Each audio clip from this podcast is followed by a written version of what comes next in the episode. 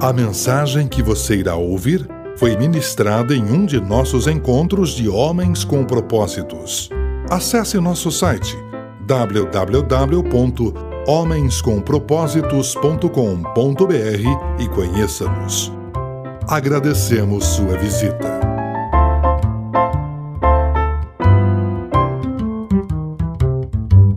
Números 17, primeiro verso ao quinto, diz assim: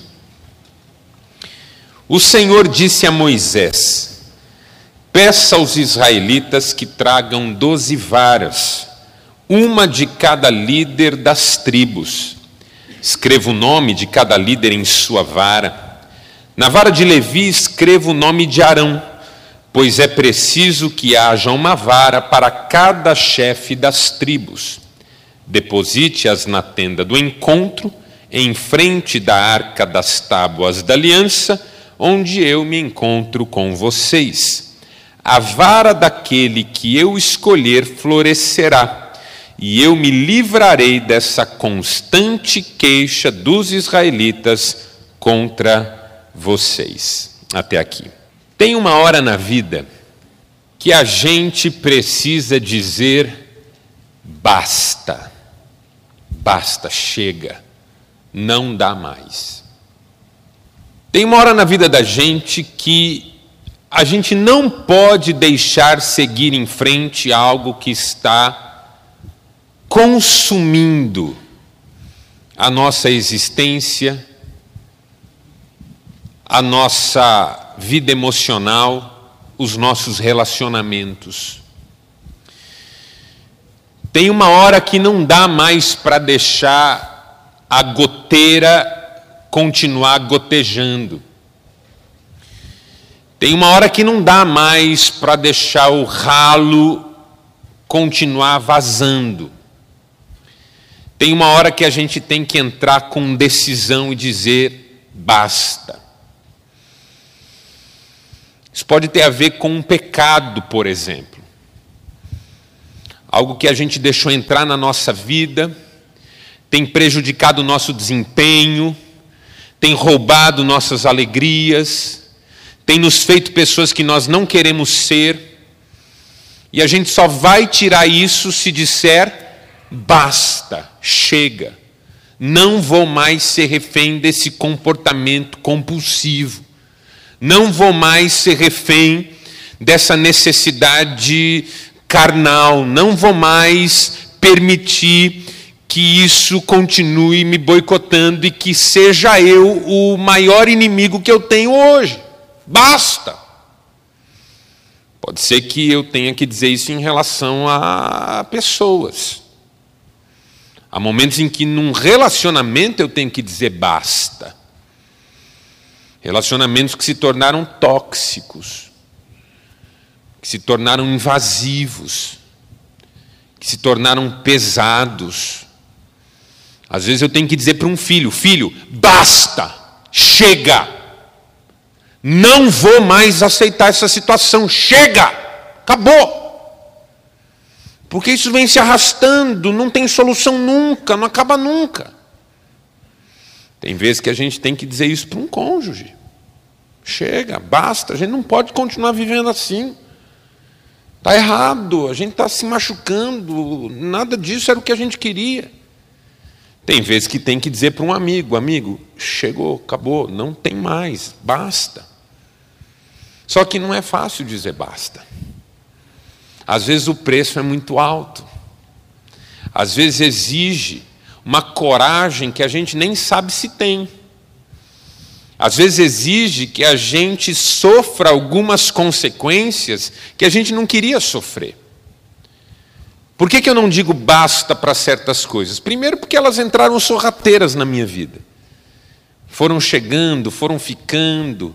No começo nem pareciam ser tão graves. E segundo, porque eu sei que isso vai me custar algo da minha emoção, da minha autoestima. Dizer basta, às vezes, constrange. E aí, aquela filosofia do deixa como está, para ver como é que fica. Só que não fica. Piora. A Bíblia Sagrada tem um verso que diz assim: Um abismo chama outro, pelo fragor das suas catadupas, que são como ondas, né? aquela água que cai e ela não apenas cai, ela vai afundando o buraco cada vez mais. A água que cai, ela não só cai, ela afunda o buraco cada vez mais. Tem uma hora que a gente tem que dizer: basta. O texto que nós lemos é sobre isso sobre o dia em que Deus decidiu dizer basta. Nós que estamos aqui estudando a vida de Moisés, o tempo todo o povo queixando contra Moisés e contra Arão, contra Moisés e contra Arão, contra Moisés e contra Arão. E de repente começou a ficar mais contra o Arão em determinado momento, porque o Arão era uma espécie de líder espiritual, sacerdote do povo. O povo queria que essa prerrogativa ficasse na mão de outra pessoa. O Arão começou a ser desprezado, começou a ser criticado, começou a ser até perseguido. Uma hora foi Miriam que achou que Moisés não podia governar, outra hora foi Corá que achou que Moisés e Arão não podiam mais governar, outra hora foram os líderes do povo que acharam que Arão não podia mais continuar, e uma hora Deus olhou e falou: basta. Se eu não estancar essa sangria, não vai chegar ninguém na terra prometida. Tirei um povo do Egito para levar para uma terra, mas vou matar todo mundo no deserto, porque esse povo não tem limite. A gente fala sangria desatada exatamente para fazer referência à figura de um sangramento que não foi estancado e tem potencial para matar a pessoa. Você não pode sangrar sem parar. Você tem que estancar o sangramento, você tem que parar esse sangramento. Primeira coisa, às vezes, é parar o sangramento. Qual que é o sangramento da nossa alma hoje? Para que tipo de situação eu e você precisávamos dizer? Basta. Deus viu a constante reclamação do povo e decidiu que era hora de dizer: basta, chega. Eu vou dar fim, é como nosso texto termina. Eu vou dar fim a essas constantes queixas dos israelitas. Mas aí o legal é o modo como Deus faz isso. Porque assim, você tem dois modos de dizer basta. O primeiro modo é o modo ideal, bonito, adequado, fruto de uma consciência lúcida e de um planejamento estratégico. Entendi que isso não é bom para mim, entendi que isso não pode continuar e vou começar a construir uma solução para isso.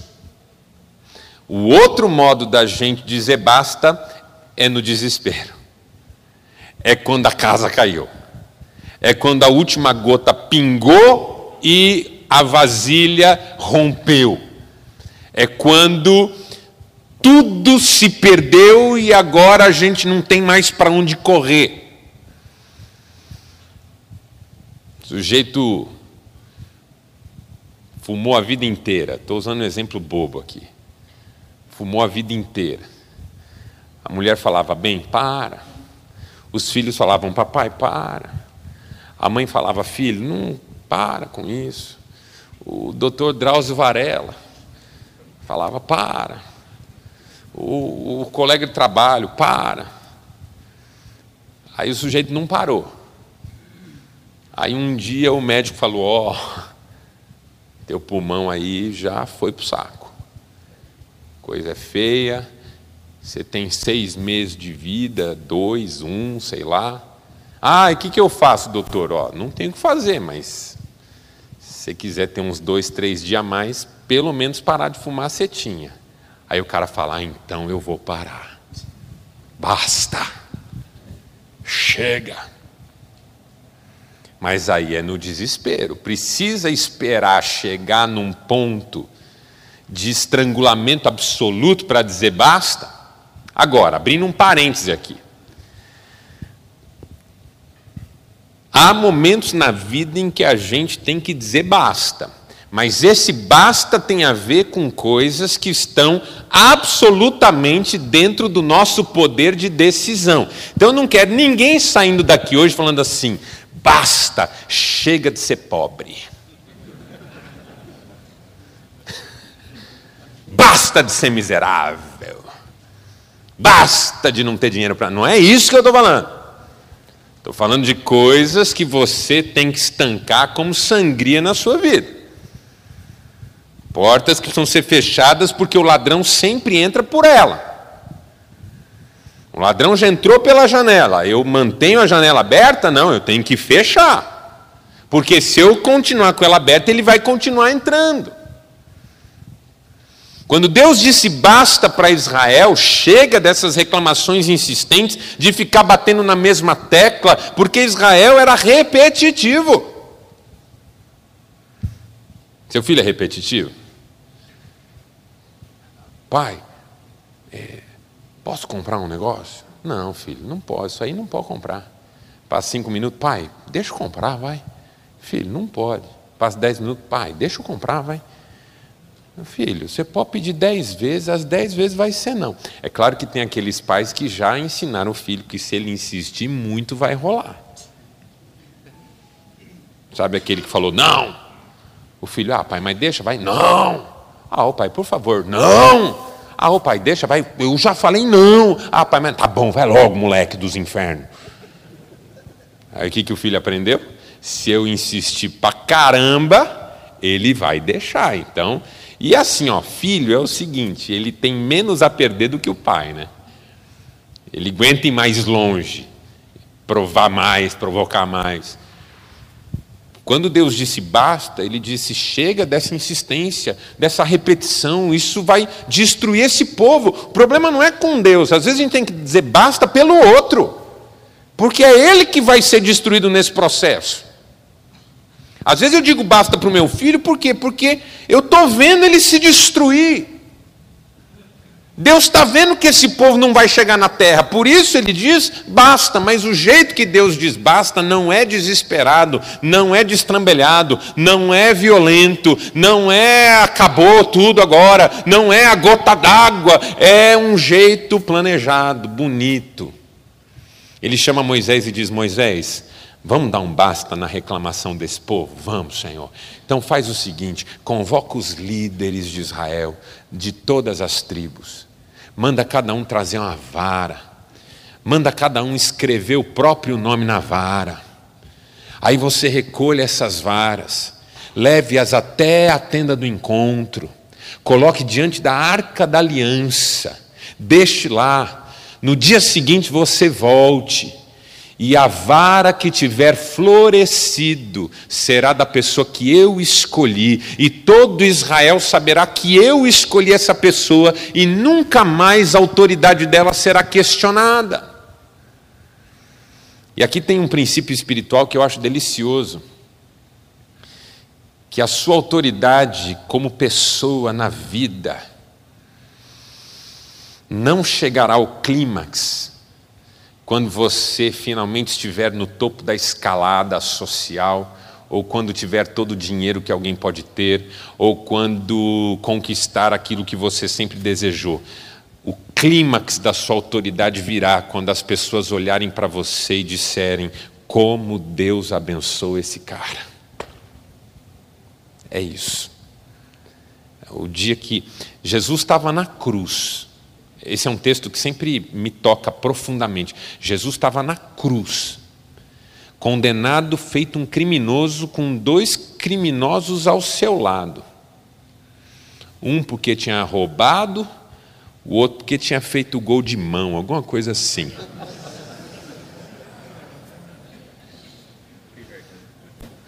Eu estava falando, sabe, Pércio, que domingo eu vi como eu sou uma pessoa má. Eu sou mal, irmão.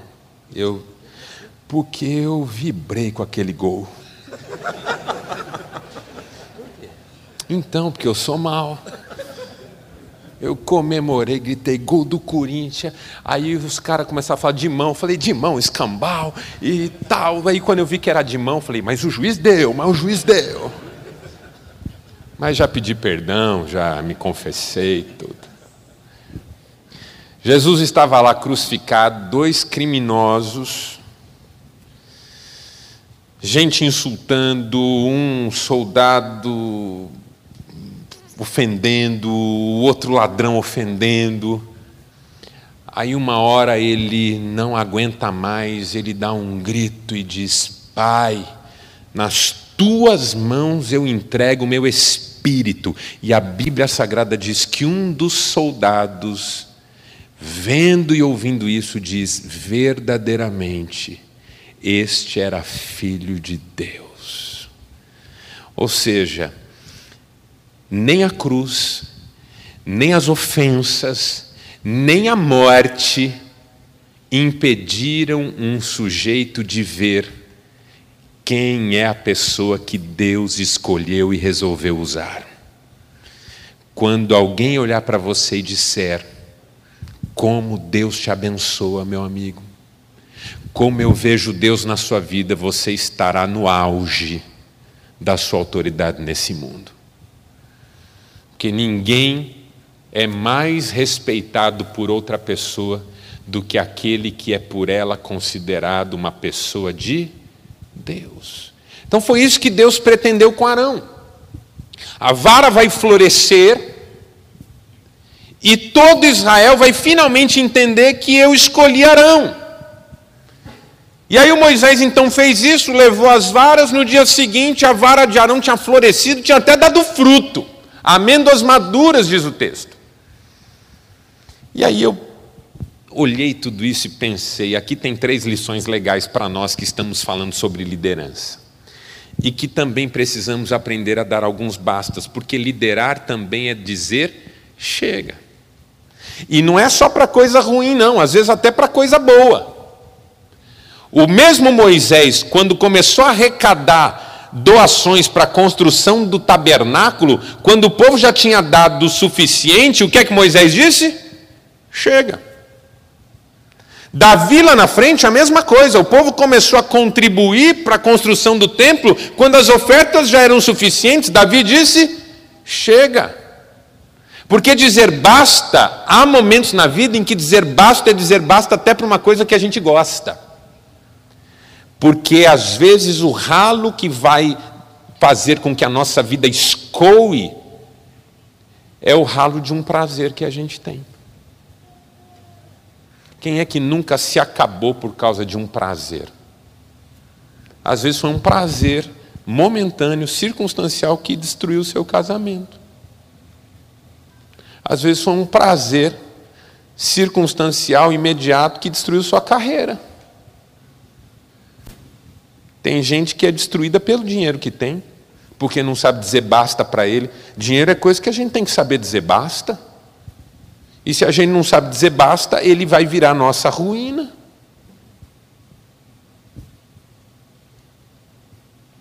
Às vezes, até para coisa que a gente gosta, a gente tem que dizer basta. E nesse jeito, como Deus disse basta para Israel, a gente tem algumas lições. Primeira, sobre o método. Deus diz basta através de um processo bem pensado, bem desenvolvido e que trouxe frutos maravilhosos. Por que, que a gente não vence algumas coisas na nossa vida e não consegue dar um basta? Porque a gente nem consegue parar para pensar em como fazer isso. Se eu sei que tem alguma coisa na minha vida que não está legal, que eu preciso encerrar, estancar, eu preciso de direção, eu preciso de decisão, eu preciso de disciplina e eu preciso de perseverança. Eu preciso de direção porque não é para qualquer lado que eu posso ir. Às vezes, no ímpeto de dizer basta para uma coisa, eu vou para o outro extremo e acabo me envolvendo com outra coisa igualmente prejudicial. Quer um exemplo? Você se separou de uma mulher porque ela era muito possessiva, muito no seu pé, muito na sua jugular, queixava muito das suas ausências. Aí finalmente você separou dela, lá no seu íntimo você diz assim: nunca mais quero uma mulher pegajosa dessa. Aí vai se envolver com uma mulher indiferente, fria, que te deixa de escanteio, e aí você sofre e chora, e pelo amor de Deus, essa mulher não merece o meu amor. Os extremos são sempre perigosos. O sujeito teve um pai austero, rigoroso, cobrador, que batia firme. Ele fala: quando meu filho nascer, eu não vou fazer nada disso. Eu vou deixar o menino decidir, eu vou deixar ele fazer o que ele quiser, porque o meu pai não deixava eu fazer nada. Aí tem um filho mimado, que dá trabalho, que faz tudo errado, foi para o outro extremo. Então preciso de direção, preciso de decisão, porque não é fácil. Não é fácil você dar um basta. Uma coisa que a gente tem que saber quando vai dar um basta é que isso vai custar. Quando você decide dar um basta para uma pessoa que vive em cima dos seus ombros, pode ter certeza que ela vai tentar punir você por essa decisão sua. Sabe aquele amigo que já pegou dezão, não devolveu, depois pegou vintão, não devolveu, depois pegou trintão, não devolveu, aí pegou o carro, devolveu depois de cinco dias, depois pegou um pouco da, da, da, de dinheiro de novo e nunca devolveu. Aí assim, sua mulher fala, bem, você não vai receber do fulano, não? Ah, não, fica tranquila, lá eu e ele a gente se ajeita. Ajeita nada, o cara já está devendo mais de mil reais e, e ele não está lembrando disso. Ele não está lembrando, só você que lembra. Porque, como disse alguém, credores têm memória melhor do que devedores. A regra da vida. Aí, um dia você fala assim, cara, você não vai me pagar, não? Não, fica tranquilo, e deixa eu juntar um pouquinho mais. Deixa eu juntar um pouquinho mais, a gente acerta já. Ah, vai, vai fazer conta coisa pouca, deixa aqui. Aí um dia ele fala assim, cara, pô, você não tem cinquentão aí? Aí você fala, oh, não, não tenho, chega. Vai negar. Você está achando que eu não vou. É isso? Você está achando que eu não vou te pagar? Agora que eu estou vendo quem são os meus amigos. Aí o cara inverte. É sensacional, porque esses caras são artistas. Ele inverte. Aí você fala assim: não, desculpa, não, não quis dizer isso, pelo amor de Deus, estou aqui, cinquentão. Um amigo meu falou assim: Marcelo, você tem senhão para me emprestar? Eu falei: rapaz, eu não tenho, eu tenho 50. Ele falou: não tem problema, você fica me devendo 50.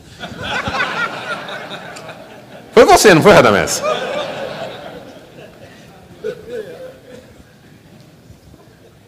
Meu pai já era do tipo que eu falava assim: pai, tem vintão? Ele fala: para que 10 se você só precisa de 5? Toma dois e dá um para o seu irmão. Eu já sou mais bobo que o meu pai, entendeu? Aí você pede desculpa para o cara, o cara inverte. Por quê? Porque ele não vai aceitar que você mude essa zona de conforto. É igual, é igual ir no cinema, é igual as crianças no carro. Você não quer dar o melhor lugar para o outro sentar, você quer continuar ali. Seus filhos, você tem três filhos vai entrar no carro, um fala assim: Eu vou na janela. criança ainda faz isso? Eu vou na janela. Aí o outro, eu vou na outra. Aí o terceiro fica lá meio zoado. Tipo, rolou o meio, né? Aí ele senta no meio. Ele não vai contar com a complacência dos outros dois para mudar de lugar no, no, meio do caminho. Fala, oh, gente, vocês já andaram bastante aí no canto, Pô, vamos trocar? É difícil o outro menino falar, vamos seria legal cinco minutos cada um. Não, não, eu falei primeiro. Ah, fica aí. Por quê? Porque algumas pessoas não gostam de inverter a ordem quando elas estão no lugar confortável. Então, quando você disser basta, alguém vai dizer: Ô, oh, escuta aqui, o que você está pensando? Faz 30 anos que eu jogo os meus problemas nas suas costas, você está dizendo para mim que não vai aceitar mais? Endemoniou, foi? Perdeu o temor de Deus, é? Não vai mais ajudar os amigos? Então tem gente que não lida bem. Decisão por quê? Porque tem um preço a ser pago. Disciplina, por quê? Porque não é fácil. Às vezes tem que esperar. Resultado não vem na hora. Moisés pega as varas, escreve os nomes das varas, leva na tendo encontro, no dia seguinte você volta. Às vezes demora para a gente conseguir implementar aquilo que a gente quer como mudança na vida. E sem disciplina, nenhuma mudança é mudança de fato. Porque se eu rodei, rodei, rodei, mas no final estou no mesmo lugar, eu saí? Já se perdeu na estrada? Uma vez eu me perdi na cidade de São Paulo, rodei, rodei, rodei, rodei, rodei, virei. Não tinha naquela época o Waze, não tinha Google Maps. E eu, como bom homem, me recusava terminantemente parar o carro e perguntar para alguém. Isso é uma vergonha. A minha mulher fala assim: bem, para no posto, pergunta. Não, já me acho. Mas, bem, pergunta, já sei onde eu estou. Aí rodei, rodei, no final das contas cheguei no mesmo lugar. Quando eu cheguei no mesmo lugar, igualmente perdido, uma sensação de vida que não aconteceu. Você já sentiu isso? Você rodou, batalhou, batalhou, visitou cliente, foi atrás, fez, aconteceu. Quando você olhou, estava na mesma. Você precisa de disciplina, porque senão você vai para lá, vai para cá, vai para lá, vai para cá. Eu uso uma ilustração, até acho que eu já usei aqui, mas há muitos anos. Eu falei, a vida é que nem se cada um aqui ganhasse um molho de chave. Cada molho de chave com 100 chaves, pensa nisso. 100 chaves. E uma porta na frente. Para abrir com uma dessas chaves. Tem 100 chaves. Aí começa a brincadeira, você vai lá para frente da sua porta, o sujeito diz, valendo! Aí você pega uma chave. Sempre tem um camarada na vida que a primeira chave que ele pega, ele abre. E ele fala assim: abri, abri, abri. Você fala: não acredito. Isso não é de Deus, não? O que, que é isso? O cara pegou a primeira chave, pá, abriu e já entrou. Aí assim, ó. Se você é do tipo sensato equilibrado, você pegou uma chave, tentou abrir, separou ela, vai para a segunda, por quê? Porque você criou um método. Agora, tem o cara que é desesperado. A hora que ele vê que alguém já abriu, ele solta a chave, põe outra, ele solta, põe outra, ele solta, põe outra, ele pega a mesma, põe de novo, força. Aí ele fala assim: nenhuma chave minha abre. Tentou três. Aí o sujeito diz: não, tem uma que abre. Tem não, tem não, já tentei tudo. Ele chora, ele se desespera. É assim, ó. O meu sonho é ser o cara da primeira chave. Mas eu não costumo ser esse cara. Eu tenho que escolher se eu vou ter método ou se eu vou ficar que nem um desesperado, correndo o risco de tentar a mesma chave 15 vezes no mesmo processo. E perseverança, porque ainda que seja a centésima chave, eu preciso abrir essa porta. E se eu seguir esse método, eu vou abrir. Por isso que Deus nos deu métodos: oração, leitura da Bíblia, conversa com pessoas mais experientes que já venceram o que a gente está tentando vencer, e assim por diante. Segunda lição. Segunda lição é sobre o mérito. Porque a vara que floresce é a vara de Arão. E quem é Arão? Arão é o sujeito que está desde o começo com Moisés. E quanto mais bem feito é um processo na nossa vida, mais ele premia as pessoas que realmente merecem. Quanto mais mal feito um processo na nossa vida, mais a gente corre o risco de ter gente ao nosso lado que não vai fazer bem para a gente, nem a gente bem para ela. Vou dar uma. Você pode até não concordar comigo e você tem todo o direito. Mas eu tenho visto, na minha experiência até hoje, que quando uma pessoa não consegue valorizar o mérito das outras, um líder que não consegue reconhecer que os outros têm algo bom para oferecer, que não consegue recompensar com sabedoria, não consegue valorizar com sabedoria, ele acaba afastando gente boa dele e se cercando de bajulador. Isso é batata. O sujeito não sabe dar um parabéns, não sabe dizer acertou, parabéns, não sabe dizer conto com você porque você já me ajudou outras vezes, não sabe dizer obrigado. As pessoas boas ele vai afastando. Só que ele precisa preencher essa lacuna. Quem que topa entrar nessa lacuna onde o mérito não é reconhecido? O bajulador. Por quê? Porque aí é um jogo de interesse escuso. Eu finjo que gosto dele, consigo o que eu quero, ele finge que está tudo certo e a gente vai continuando. Com Deus não é assim. A Bíblia Sagrada diz que no Senhor o nosso trabalho não é em vão. Deus sabe recompensar aqueles que nele confiam. Deus sabe recompensar aqueles que descansam nele. Deus sabe recompensar aqueles que andam nos seus caminhos. Não quer dizer que vai ser sempre na nossa hora, não quer dizer que vai ser sempre do nosso jeito, mas quer dizer que Deus é sempre fiel. Liderança é isso, é você saber separar o joio do trigo. Educação de filho, por exemplo. Saiu com uma família um tempo atrás, menino mais velho fez uma confusãozinha lá, o pai só faltou partir para cima dele. Gritou com o menino, foi duro com o menino, o menino ficou até meio sem rumo. Não me meti, achei que era uma questão da educação do filho e não falei nada. Aí passou um tempo, saí com a família de novo, o menino mais novo fez uma coisa muito parecida com o que o mais velho tinha feito naquela outra vez. O pai fez assim: Ô oh, filho, faz isso não, filho, vai brincar direito lá, vai. Aí eu não aguentei, falei, irmão, ó, eu não tenho filho, eu não sei nada sobre isso. Mas deixa eu fazer uma pergunta para o irmão. Qual teria sido a reação do irmão agora se o mais velho tivesse feito a mesma coisa? Oh, por quê, pastor? Foi porque eu já vi. E a sensação que eu tenho é que você faz diferença entre os dois. Não tem critério que, que vai acontecer? Eu falei para ele: eu já vi esse filme. Eu não sou pai, você pode desprezar completamente a minha sugestão. Mas eu já vi esse filme. O mais velho vai crescer com a sensação de que você não ama, e o mais novo vai crescer com a sensação de que ele te dobra.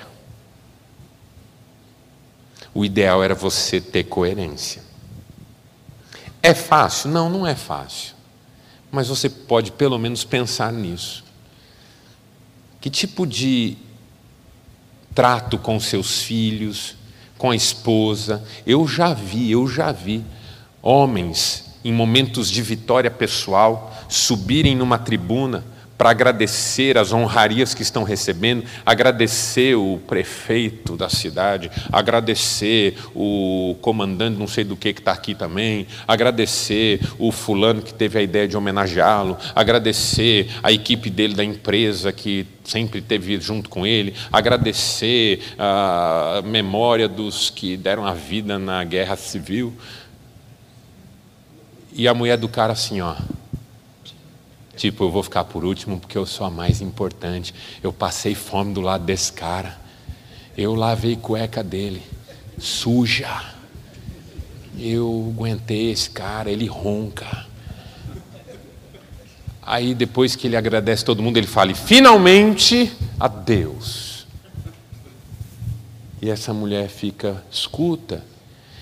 Ele agradeceu até o zelador do salão alugado para fazer a festa e não agradeceu a pessoa que dividiu a vida com ele até aquele momento e que às vezes cuidou das coisas dele para ele fazer bonito lá fora. Que tipo de alegria na vida essa mulher vai ter depois desse dia? E eu já vi isso. E já vi a mulher sair de fino da festa para esconder de todo mundo que ela estava chorando porque a gente não valoriza o mérito, a gente valoriza as relações de boa vizinhança. É melhor agradecer o coronel que chegou ali, é melhor agradecer o prefeito que está ali, do que agradecer a esposa que sabe quem eu sou de fato. O filho que já sofreu comigo, mas nunca desistiu de me amar. Que bom que Deus não é assim e Ele sabe quem eu e você somos. E no final, Jesus dirá: Vinde a mim, benditos do meu Pai, porque eu lembro tudo que vocês fizeram. Eu tive fome e vocês me deram de comer, eu tive sede, vocês me deram de beber. E às vezes você vai falar assim, está lá no texto, mas quando fizemos isso? E ele vai dizer: quando fizeram para algum dos meus pequeninos. Olha que coisa linda! Deus não deixa ninguém sem a sua devida recompensa. E terceiro, Terceira lição é sobre a memória. Porque aí Deus diz para Moisés assim: aí você pega essa vara, coloca na arca da aliança, junto com as tábuas da lei, junto com o maná recolhido do céu, que isso vai ser memorial para gerações futuras. Alguém já disse que um povo sem memória é um povo sem história, e um povo sem história é um povo sem futuro. A gente não pode esquecer certas coisas, nunca. Não pode esquecer quem nos estendeu a mão, não pode esquecer os milagres que Deus já fez na nossa vida, não pode esquecer de onde a gente saiu, não pode esquecer as coisas que valeram a pena na nossa trajetória até aqui. Memória.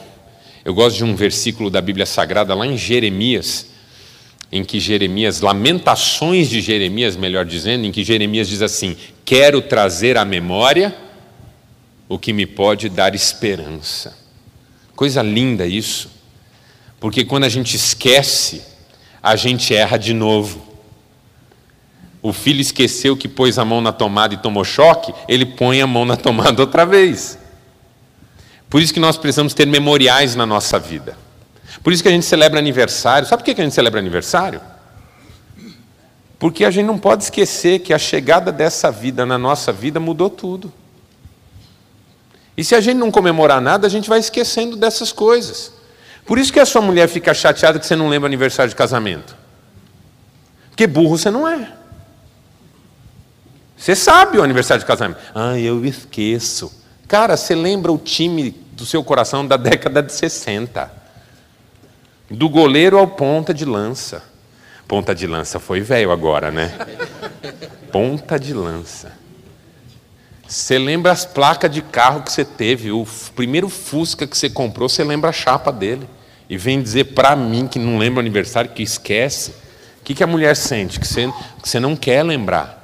E qual que é a informação inconsciente que ela está recebendo? Que é um dia que você quer esquecer. E tudo isso a gente comunica, ainda que não fale. A memória é importante, celebrar a memória é importante. Por quê? Porque também é lembrar o que Deus já fez na nossa vida. Pergunta: Você consegue contar suas histórias para os seus filhos? O meu pai não era um contador de histórias e quando ele contava uma história era ruim porque ele só contava uma história na hora de dar um sermão. E geralmente era uma história que ele achava que eu engrandecia. Então ele falava assim: Eu, na sua idade, eu trabalhava. Eu, na sua idade, eu vendia não sei o quê. Não é essas histórias que eu estou falando.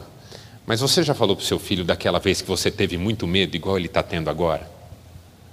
Você já contou para o seu filho daquela vez que você estava no primeiro dia de trabalho e estava inseguro e acabou fazendo uma coisa errada? Porque assim, pais que não contam histórias para os seus filhos tendem a ser ilustres desconhecidos deles, porque lá no fundo eles pensam assim: meu pai não sabe o que é estar na minha pele. Meu pai não sabe o que é ser quem eu sou. Meu pai não sabe. Memória. Quando a gente morrer, não, melhor, quando vocês morrerem, os nossos filhos não vão se lembrar muito das frases de efeito que a gente diz. Eles vão se lembrar mais daquilo que a gente fez com eles. É a história que fica. Por isso que Jesus não veio para dar um monte de sermões apenas. Ele fez sermões lindíssimos, mas ele veio protagonizar histórias. E hoje a gente prega mais sobre o que Jesus fez do que sobre o que ele falou muitas vezes. Porque ele quis assim. Nós temos histórias. A Bíblia Sagrada não é um conjunto de regras a serem obedecidas, mas é um livro de histórias que inspiram nosso coração até hoje estão na nossa memória. E quando chega a hora difícil, a gente lembra da história e enche o peito de coragem para seguir em frente. Líder da semana. São Tomás de Aquino. Nasceu na Itália em 1225, faleceu em 1274. Frade da Ordem dos Pregadores, e as suas obras tiveram enorme influência na teologia e na filosofia, principalmente na tradição conhecida como escolástica. Esse sujeito foi tão importante para a filosofia que há filósofos que se referem a uma tradição filosófica como escola aristotélico-tomista, ou seja, uma referência a Aristóteles lá atrás, antes de Cristo, e Tomás de Aquino. Tomás de Aquino, na Idade Média, disse o seguinte: Tomás de Aquino é esse sujeito aqui, ó. Viu? Dê-me, Senhor, Dê-me, Senhor, agudeza para entender, capacidade para reter, método e faculdade para aprender, sutileza para interpretar, graça e abundância para falar, acerto ao começar, direção ao progredir e perfeição ao concluir. Só faltou pedir os seis números da Mega Sena. Lindo, não é? Está tudo aqui. Tudo aqui, numa oração tão singela. Palavra de Jesus Cristo, Mateus 26, 10 a 13. Um texto em que uma mulher derrama perfume caríssimo sobre Jesus e os apóstolos e algumas pessoas começam a criticá-la. Jesus diz assim: Por que vocês estão perturbando essa mulher?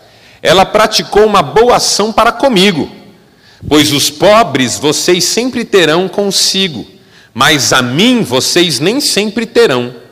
Quando derramou este perfume sobre o meu corpo, ela o fez a fim de me preparar para o sepultamento. E eu lhes asseguro que onde quer que este evangelho seja anunciado em todo o mundo, também o que ela fez será contado em sua memória. Bonito, não é? Que Deus nos abençoe. Vamos ficar em pé e vamos orar.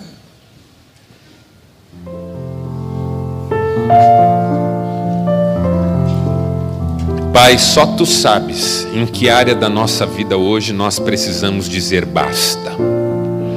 Mas não queremos fazer isso de forma passional, muito menos movidos por sentimentos ruins. Queremos que o Senhor nos mostre um método, queremos que o Senhor nos revele méritos, queremos que o Senhor nos fortaleça a memória, para que a nossa mudança seja permanente e os frutos venham no final. Abençoa cada homem aqui, é o que eu te peço mais uma vez, em nome de Jesus Cristo. Amém. Valeu, Deus abençoe. Bom descanso, até quarta-feira que vem. Tchau.